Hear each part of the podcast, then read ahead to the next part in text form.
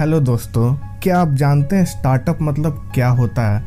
Startup का मतलब होता है किसी भी बड़ी कंपनी का शुरुआती फ़ेज़ यानी स्टार्टिंग कंपनी स्टार्ट करने का कन्वेंशनल तरीका क्या है? इसके तीन स्टेप्स होते हैं।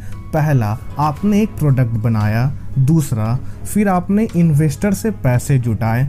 तीसरा फिर आपने प्रोडक्ट को लॉन्च कर दिया। लेकिन यहाँ सबसे बड़ी प्रॉब्लम आ जाती है। अगर लोगों को वह प्रोडक्ट पसंद नहीं आया तो वह उसे नहीं खरीदेंगे। जिसके कारण वह कंपनी या बिज़नेस डूब जाता है और इन्वेस्टर का पैसा भी डूब जाता है। तो आज हम इसी प्रॉब्लम का सॉल्यूशन जानेंगे। One of the best selling books the lean startup से। ये सबसे अच्छी बुक है स्टार्टअप के लिए। तो चलिए शुरू करते हैं। Number one start with M दोस्तों ऑथर कहते हैं, ये ज़रूरी नहीं है कि आप फाइनल प्रोडक्ट के साथ ही फ़ील्ड में उतरो, सिर्फ़ एक एम तैयार कर लें, जिसका मतलब होता है मिनिमम वायबल प्रोडक्ट जैसे अगर आपको कोई सॉफ्टवेयर बनवाना है तो उसमें शुरू में हर चीज़ देने की ज़रूरत नहीं है। आप सिर्फ़ बेसिक चीज़ें करें। जैसे जब फेसबुक शुरू हुआ था तो उसमें सिर्फ़ फ़ोटोज़ को हॉट या नॉट रैंक करने का फीचर्स था। जो ढेर सारे फीचर्स हम आज देखते हैं, वो तब नहीं था। लेकिन इससे मार्क जुकनबर्ग को आइडिया लग गया कि उसका आइडिया बहुत पॉपुलर हो सकता है, क्योंकि बहुत से स्टूडेंट उसे यूज़ करने लग पड़े थे। इसी तरह, जो भी आपका आइडिया है, उसे सबसे पहले बेसिक फॉर्म में लॉन्च करके देखो, क्योंकि कोई भी यह नहीं बता सकता कि लोग किस प्रोडक्ट को खरीदना चाहेंगे और किसको नहीं।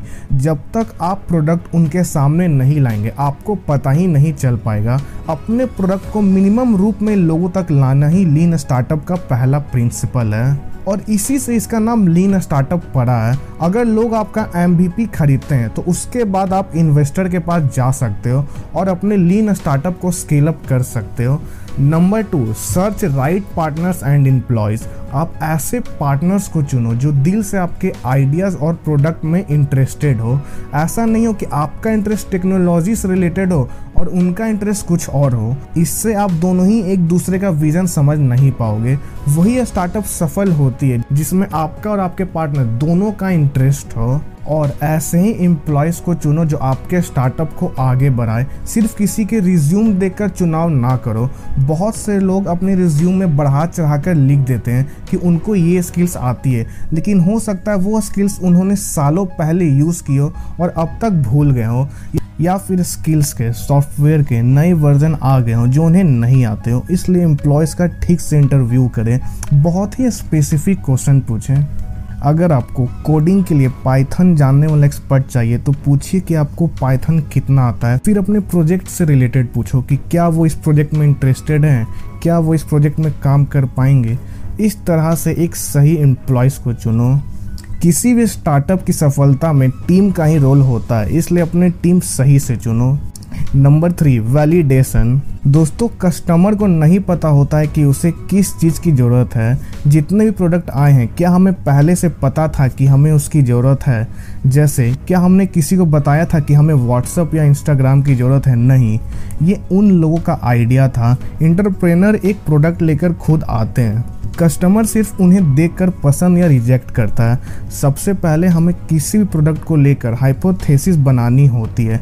जैसे इंस्टाग्राम वालों ने सोचा होगा कि शायद लोगों को एक ऐसा प्लेटफॉर्म चाहिए जहाँ जल्दी से फ़ोटो अपलोड कर सकें और उस पर लोगों का रिएक्शन ले सके। इसलिए पहले हाइपोथेसिस बनाइए, फिर उसे वैलिडेट करिए। मतलब उस पर एक्सपेरिमेंट्स कीजिए, उस पर अलग अलग फीचर्स लगा कर देखिए। फिर देखिए कि कौन सा ज़्यादा अच्छा लग रहा है।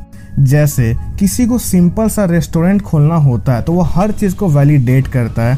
जैसे किस तरह का फर्नीचर अच्छा रहेगा लाइट कैसी होनी चाहिए एक्सेट्रा एक्सेट्रा बहुत सारे लोग चीज़ों को हीट एंड ट्रायल से चेस करके फाइनल प्रोडक्ट तक पहुँचते हैं।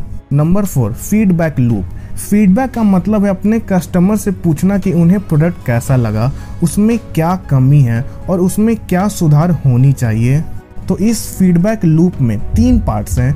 Number one build number two measure number three learn सबसे पहले तो आपको अपना प्रोडक्ट बनाना है। प्रोडक्ट कंप्लीट नहीं बनाना है, बस उसे मिनिमम वाइबल होना चाहिए। इतना कि काम चल जाए। इसके बाद मार्केट में आपको एक तरह से उस प्रोडक्ट को टेस्ट करना है और देखना कि लोग उसे खरीदते हैं या नहीं। इस स्टेज में लोगों से पूछो कि उन्हें प्रोडक्ट में क्या अच्छा लगा और क्या कमी है। या भी पूछे कि वो क्या सजेशन देना चाहते हैं। फिर तीसरे भाग में जो आपने लोगों से पूछकर सीखा, उसके अकॉर्डिंग पर अपने प्रोडक्ट को इम्प्रूव करते जाओ। नंबर फाइव प्रोग्रेस दोस्तों, अगर लोग आपके प्रोडक्ट को पसंद नहीं करते तो आपको प्रोडक्ट को वहीं ख़त्म कर देनी चाहिए और किसी दूसरे आइडिया पर लग जाना चाहिए। लेकिन अगर लोगों को प्रोडक्ट पसंद आ गया है तो अब आपको स्केल अप करके आगे बढ़ाना होगा। Number six, funds and investment. अब आपको अपने प्रोडक्ट को कंप्लीट करना होगा। उसमें सारे फीचर्स डालकर लॉन्च करना होगा। अब आपका लीन स्टार्टअप से रियल स्टार्टअप में कन्वर्ट हो जाएगा। लेकिन इस सब के लिए आपको इन्वेस्टमेंट लानी पड़ेगी। अगर आपका बिज़नेस छोटा स्केल का है तो आप खुद भी फाइनेंस कर सकते हैं। लेकिन अगर बड़ा स्केल का है तो बैंक लोन ले सकते हैं या वेंचर कैपिटलिस्ट से इन्वेस्ट करने के लिए बोल सकते हैं।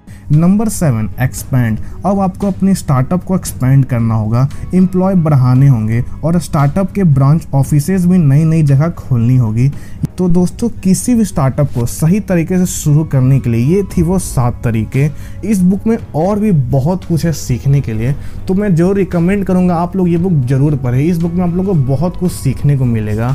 अगर आप लोग ये बुक खरीदना चाहते हो तो इसका लिंक आपको डिस्क्रिप्शन में मिल जाएगा।